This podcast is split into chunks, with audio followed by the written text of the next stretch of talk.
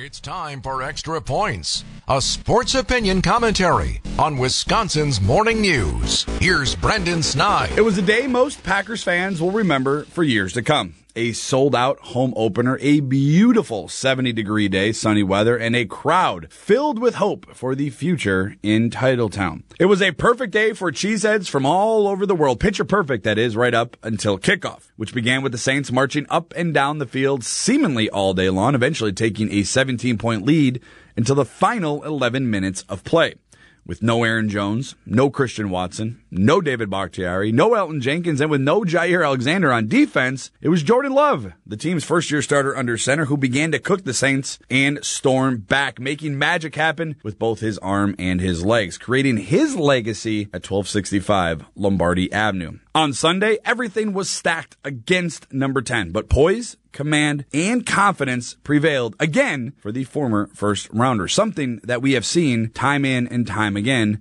in only three weeks. The Packers had lost this game, there could have been 15 excuses as to why. I just gave you five of them, and each of them could have been validated. But again, as stated before, Love has proven in just a matter of three weeks that he is the present and he is the future under center in Green Bay. Who knows? Years down the road, conversations at the local tavern could begin with, where were you when Love made magic happen on that September day? After all, where does it say that three Hall of Fame quarterbacks consecutively can't be done?